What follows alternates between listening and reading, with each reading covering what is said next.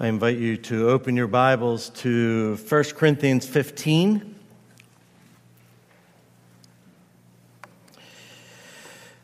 We will return now to our series on Paul's theology. We're looking at, as you'll pick up on soon, on the doctrine of glorification.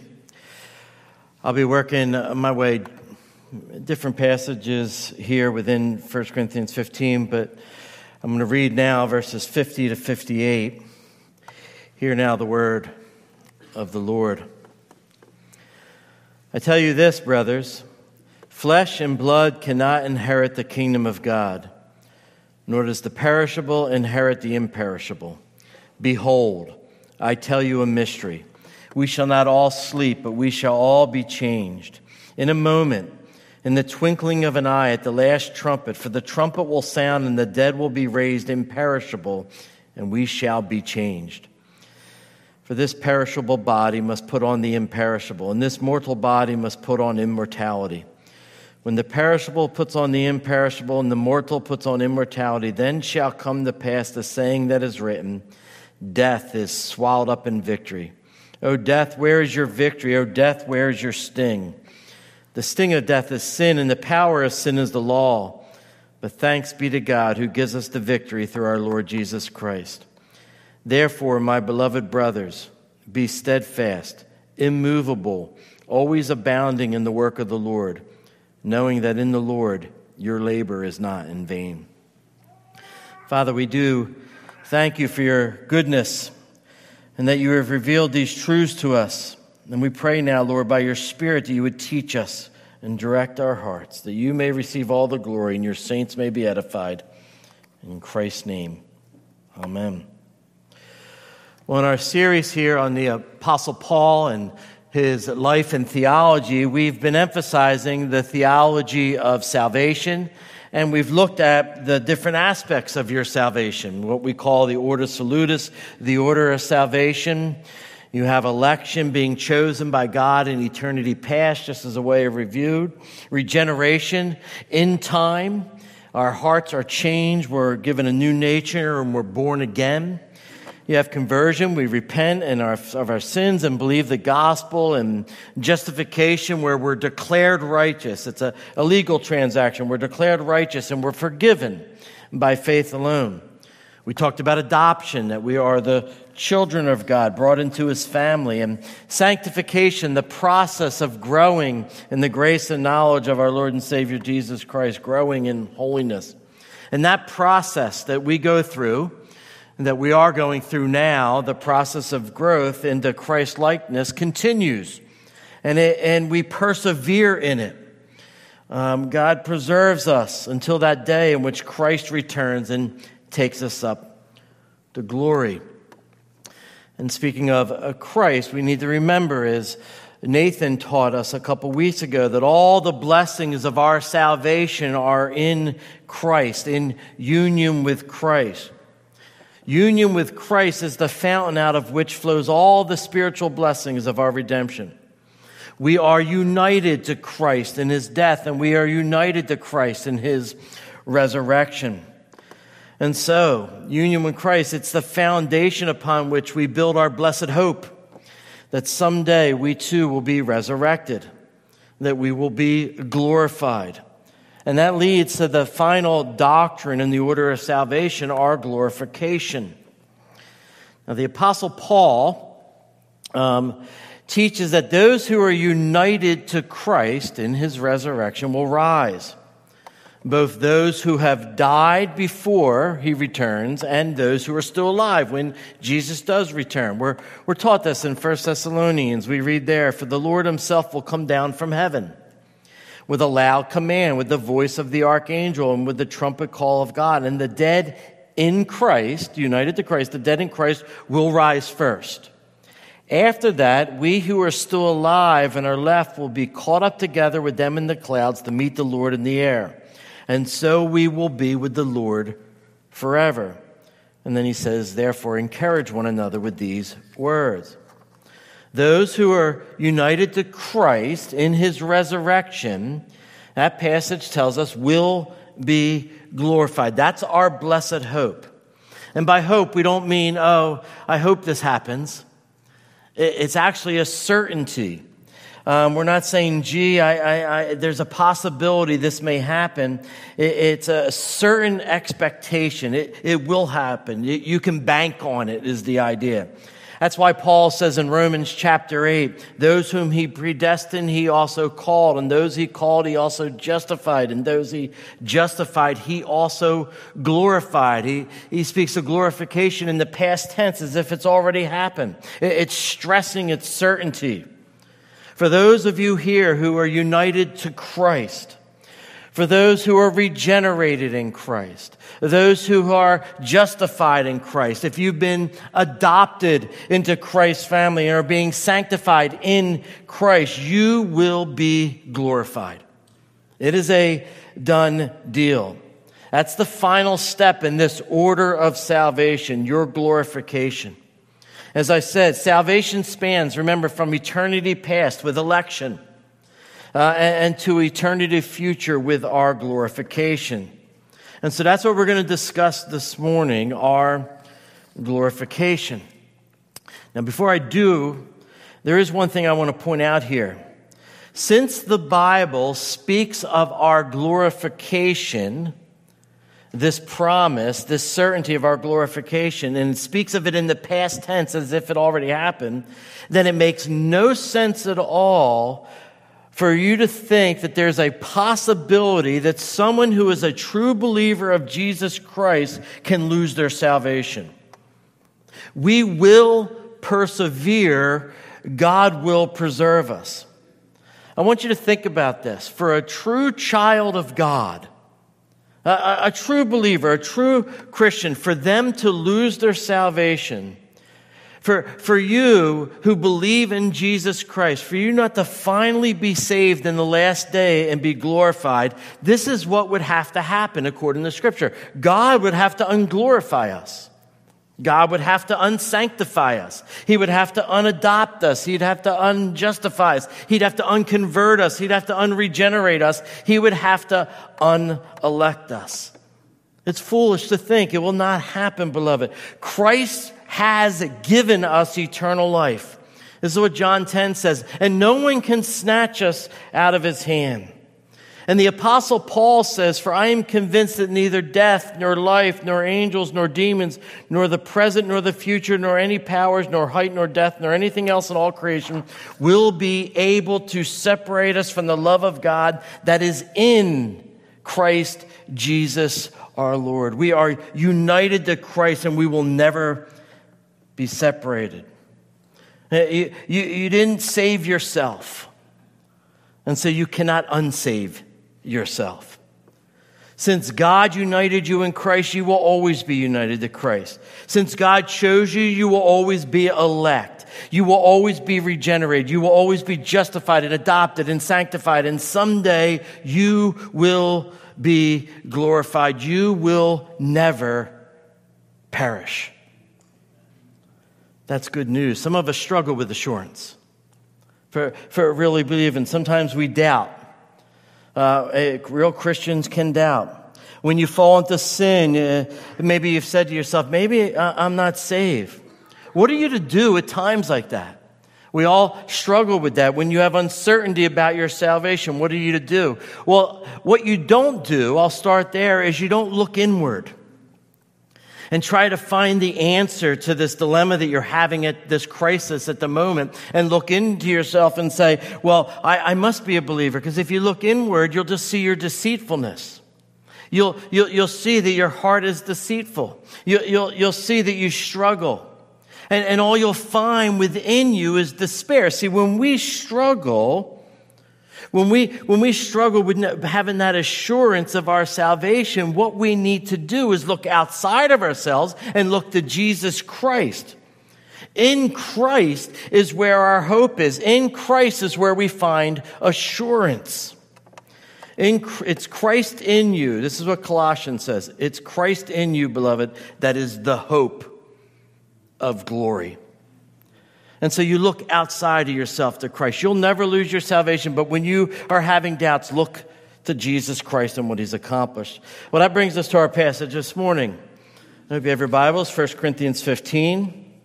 If our salvation is dependent upon being in Christ, if our resurrection, if our glorification centers on the person and work of Jesus, then Christ himself must be raised from the dead.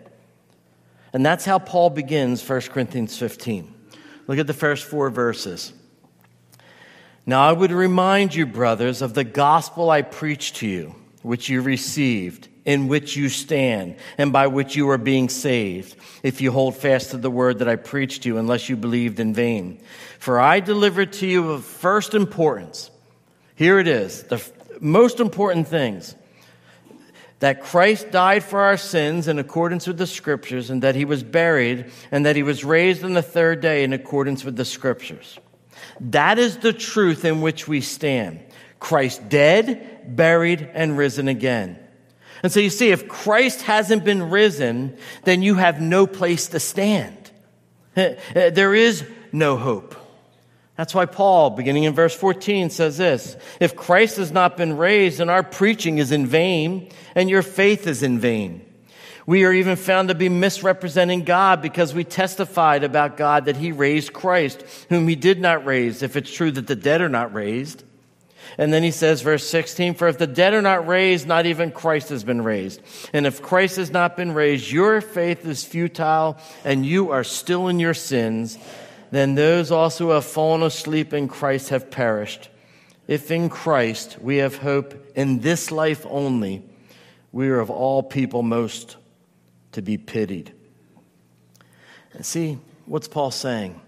A faith that's built on a dead Christ is a worthless faith.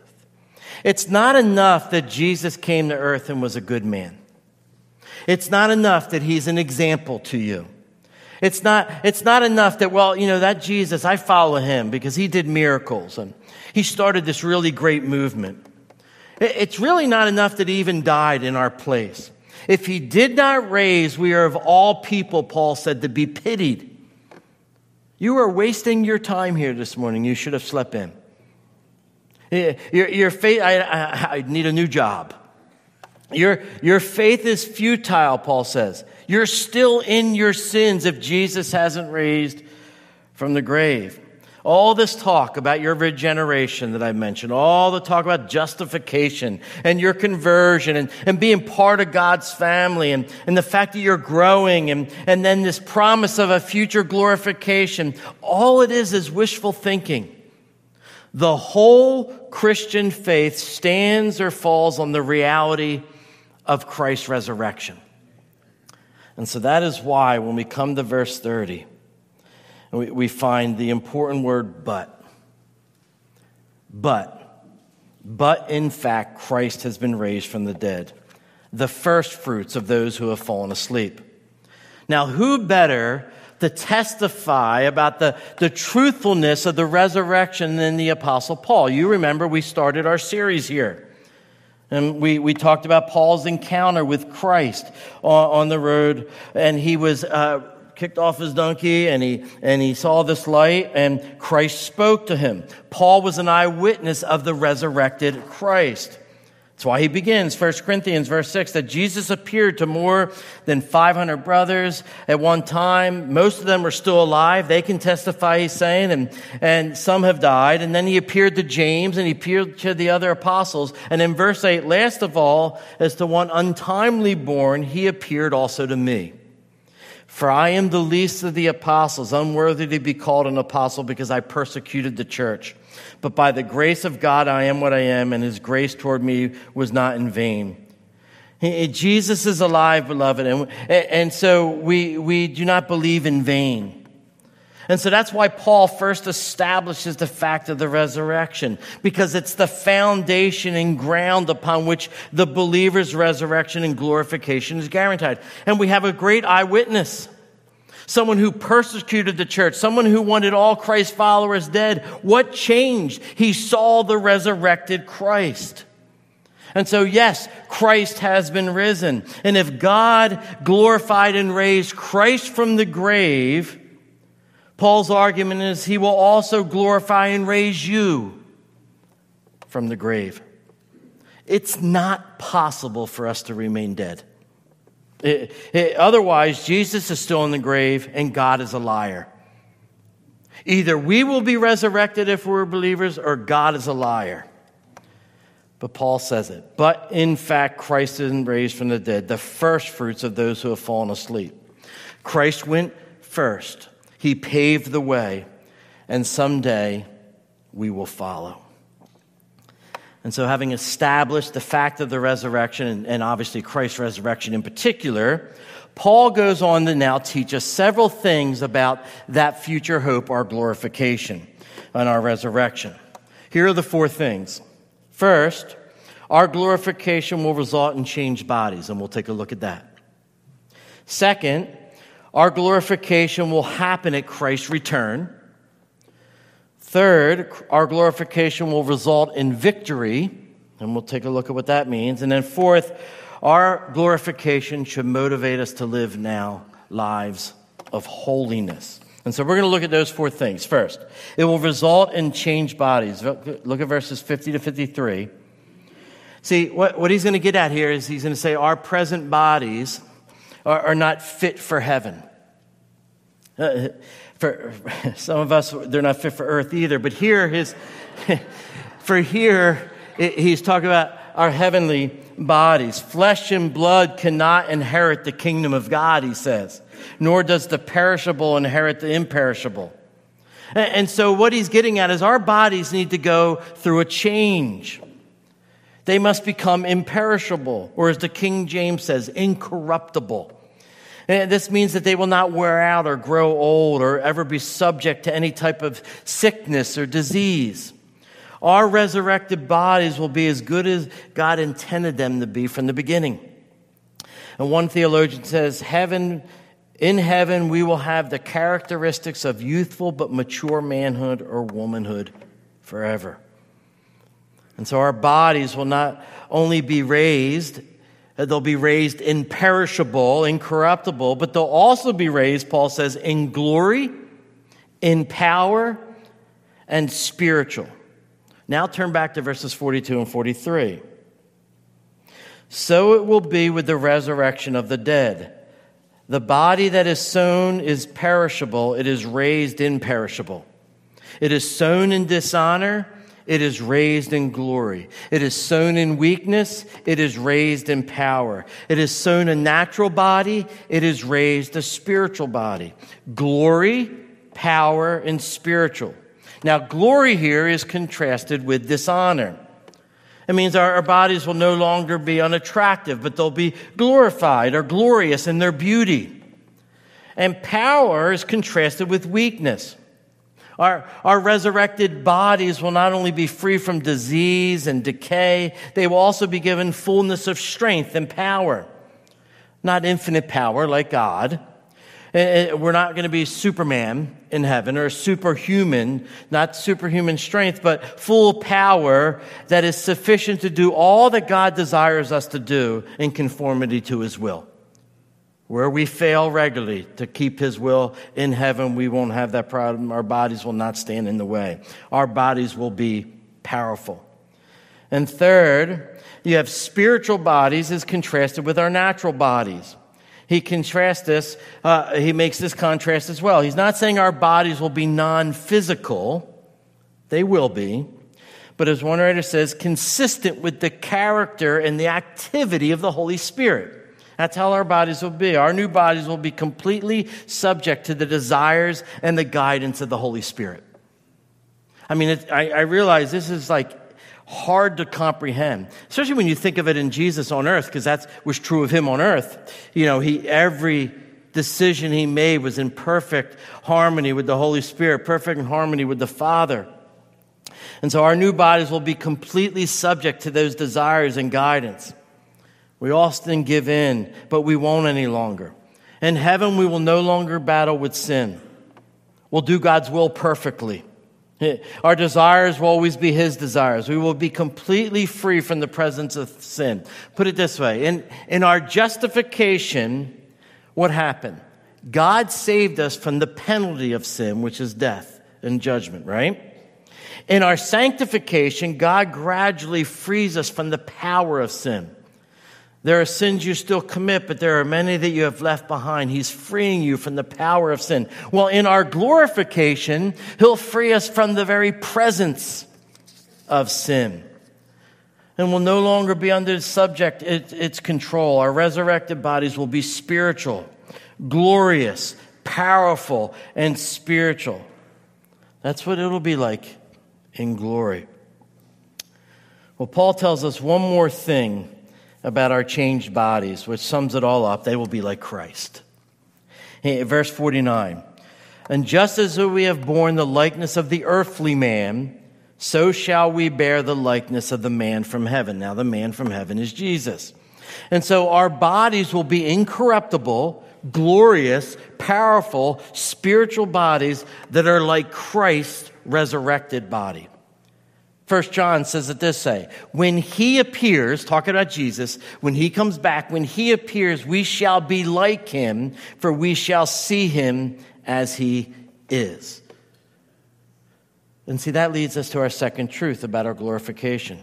It'll happen when he returns. That's when the glorification happens. Look at verse 52.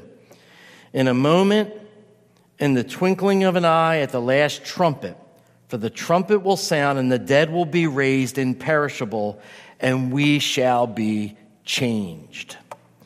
When someone dies, I think it's important um, to remind us of this because I think at funerals sometimes or memorials we can get confused.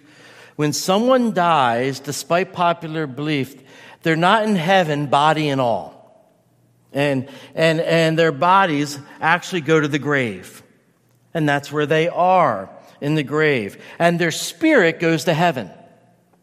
But when Christ returns, as we just read, which is what is meant by the last trumpet sounding, when Christ returns instantaneously, in the twinkling of an eye, the dead will be raised and their spirits and their resurrected bodies will be rejoined.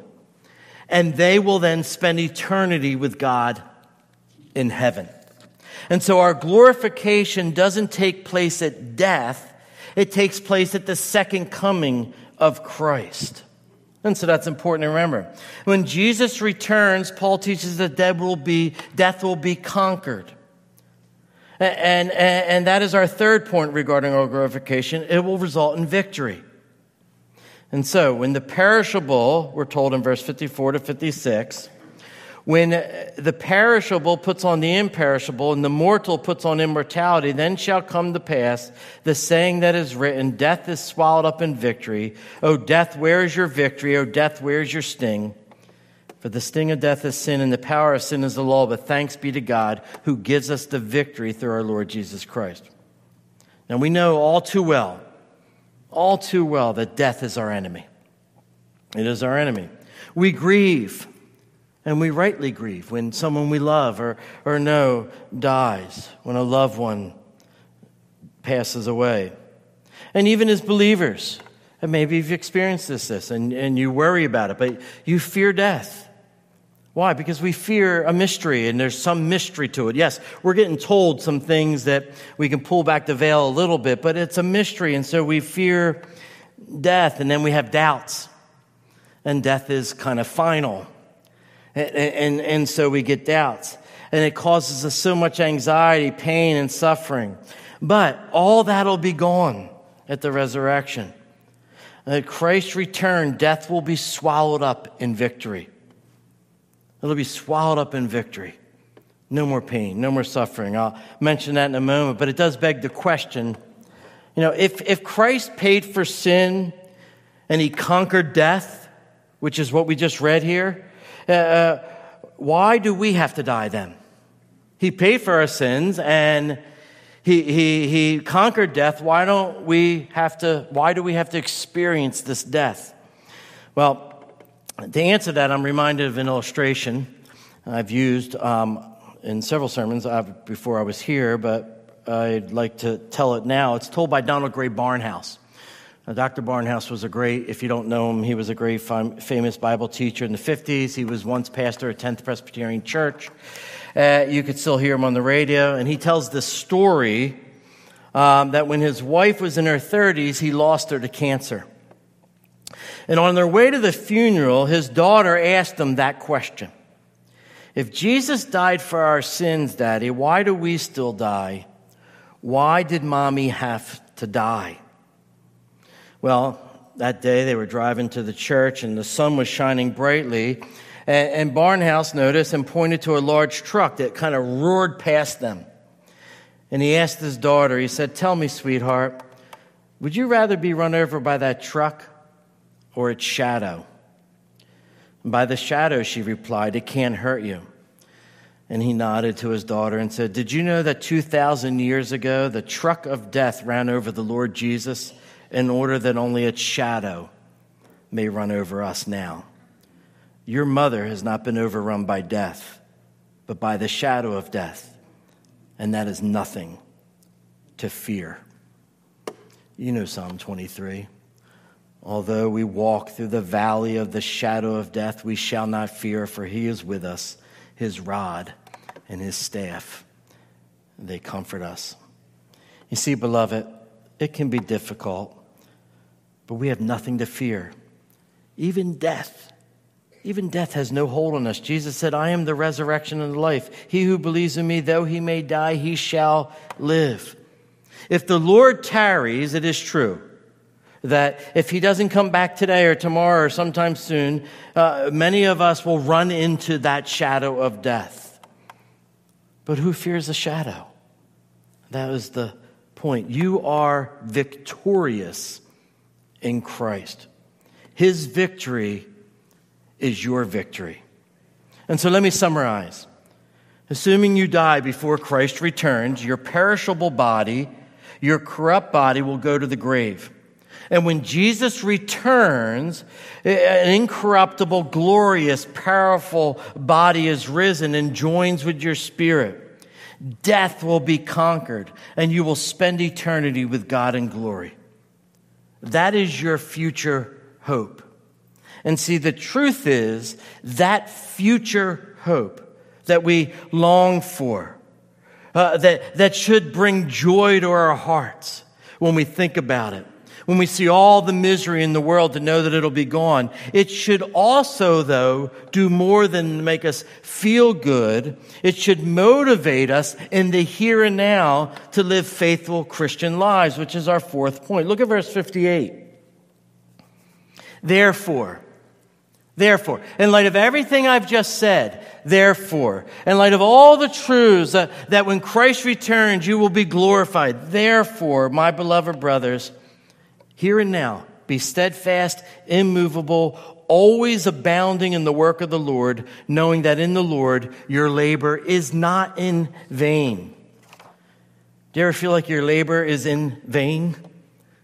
You kind of have a dead end job. I was talking to a police officer who said that, that um, his job seems helpless or hopeless.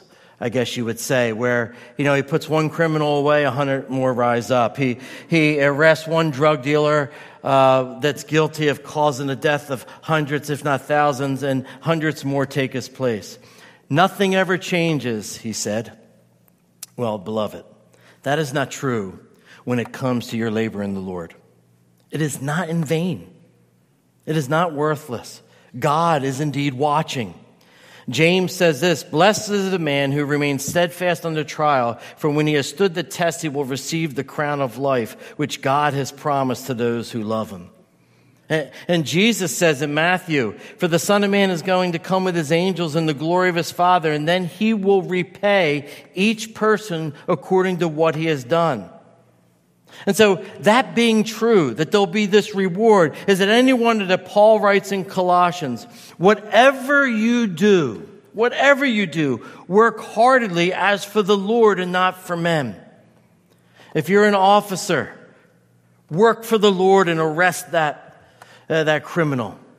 And do it unto the Lord, not for men, knowing that from the Lord you will receive the inheritance as your reward. You are serving in every occupation you are serving the Lord Christ. Spiritually speaking, though, your prayer life is not in vain.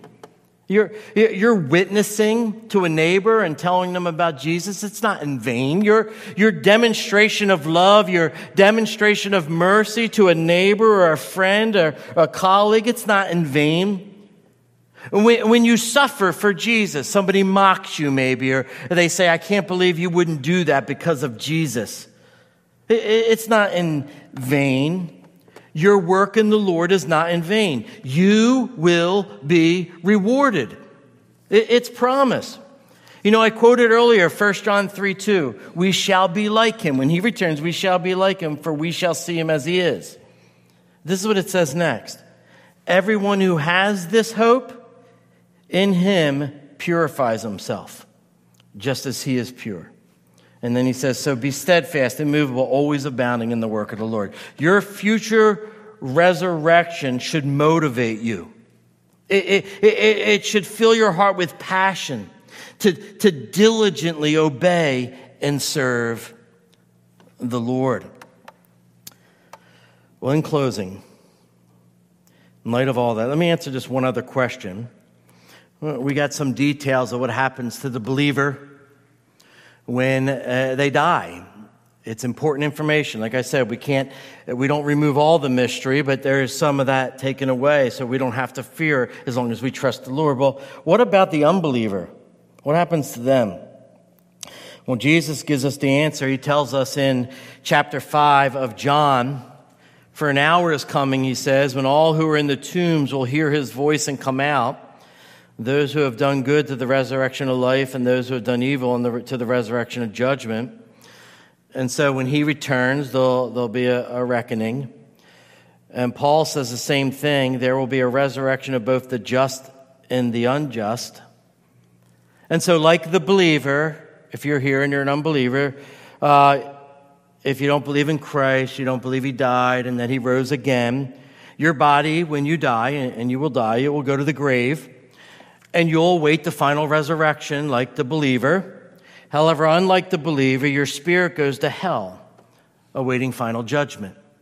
And it's not, it's, I'm not being rude. I'm not trying to be mean. I'm just telling you what the Lord teaches. And when that trumpet sounds and, and, and Christ returns, your spirit and your body, unbeliever, will be joined.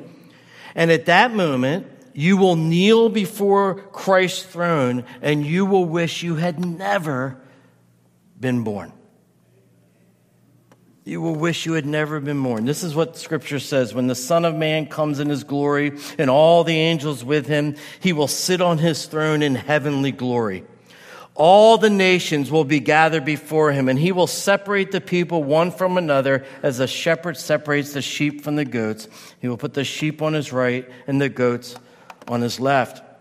And he will say to the sheep on his right, Come, you who are blessed by my Father, take your inheritance, the kingdom prepared for you since the creation of the world. You'll be glorified, believer.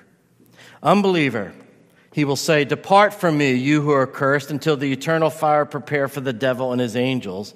They will go away into eternal punishment, but the righteous to eternal life. See the, see, the difference here between eternal punishment and eternal life is not that one person was better. It's not that I became a pastor, so I earned it, and I'm sorry you didn't off to hell. That's not the case. It's belief and unbelief. It's belief in the death and resurrection of Christ, or it's unbelief. I do not believe that.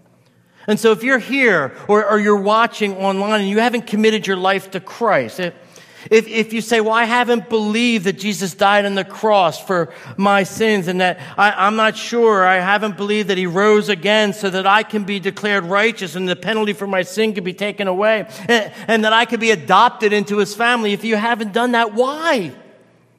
Why test God? He lays it out for us. He doesn't give us all the details, but He lays it out for us. If you don't believe this is going to happen, what you're saying is God is a liar. Do you think that Jesus is a liar? This is why you can't just have Jesus as your buddy, but not as your Lord and Savior. Because Jesus, your buddy, says, if you don't believe in me, you will perish. And do you think he will not judge you and cast you into hell? Why? He says He will. So don't be foolish. God does not lie. It's real, it, it, it's true. This is going to happen. I know the world tells you differently. I know here I am up here preaching this, and I could be out in the world with people that aren't saved, and I can start doubting it myself. And so that's why we gather. That's why we're here. That's why we need the word to be reminded that the world, the flesh, and the devil will seek to deceive us, but we don't have to be deceived. The word of God is true. And if you're an unbeliever today, you don't have to remain one. You can come to Christ and be saved, and you can place all your hope in Him. And you can know, as we know as believers, that every member of God's family, everyone who is born again, everyone who's united to Christ, everyone who's converted, everyone who's justified, everyone who's adopted, everyone who's being sanctified can be assured, as Revelation tells us, that God will make his dwelling with you, that he will live with you, that you will be glorified. Here's what it says that God Himself will be with you and be your God, and He will wipe away every tear from your eye. There will be no more death, or mourning, or crying, or pain, for the older, old order of things has passed away. He who is seated on the throne said, I am making everything new. Write this down, for these words are trustworthy and true. Don't challenge it, believe it. And, believer, take hope in it. They're trustworthy and true. You will be victorious in Christ. Let's pray. Heavenly Father, we thank you for this word of promise. And although we walk through this valley of the shadow of death, and oftentimes we do fear, we pray that you would strengthen us with this blessed hope that Christ will return and that he will glorify us. And there will be no more suffering, no more tears, and no more pain. Amen.